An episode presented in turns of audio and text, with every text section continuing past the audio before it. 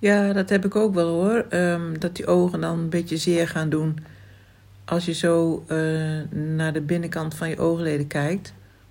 Soms heb ik dat wat minder trouwens, of, of helemaal niet. Maar ik herken het wel. Ik weet precies wat je bedoelt.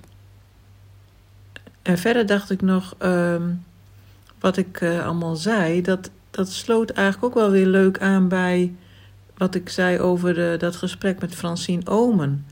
Dat bedenkt me nu um, achteraf. Dat ik daar ook al iets zei over uh, dat die poppetjes van haar helpen om niet in die slacht. Nee, niet in de slachtofferrol, niet in de. Nou ja, misschien ook slachtofferrol, maar. Um, dat die poppetjes helpen om meer, uh, hoe noemde ik dit nou, in de observator te komen. Dus dat je niet wegzakt in een dramatisch gevoel.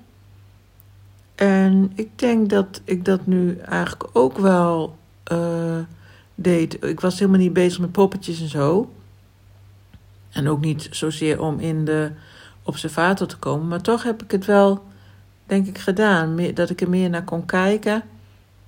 En nou ja, dat het dan dus ook minder zwaar is, zeg maar. En dat het ook niet anders hoeft te zijn, inderdaad. Ja.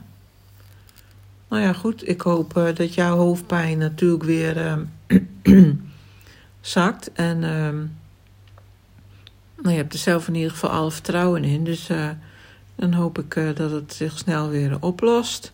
En dan kan je het nog een keer proberen met die met de, naar wat zei je nou? De, dit ga ik aan de binnenkant van mijn ogen bekijken. Ja, oh ja.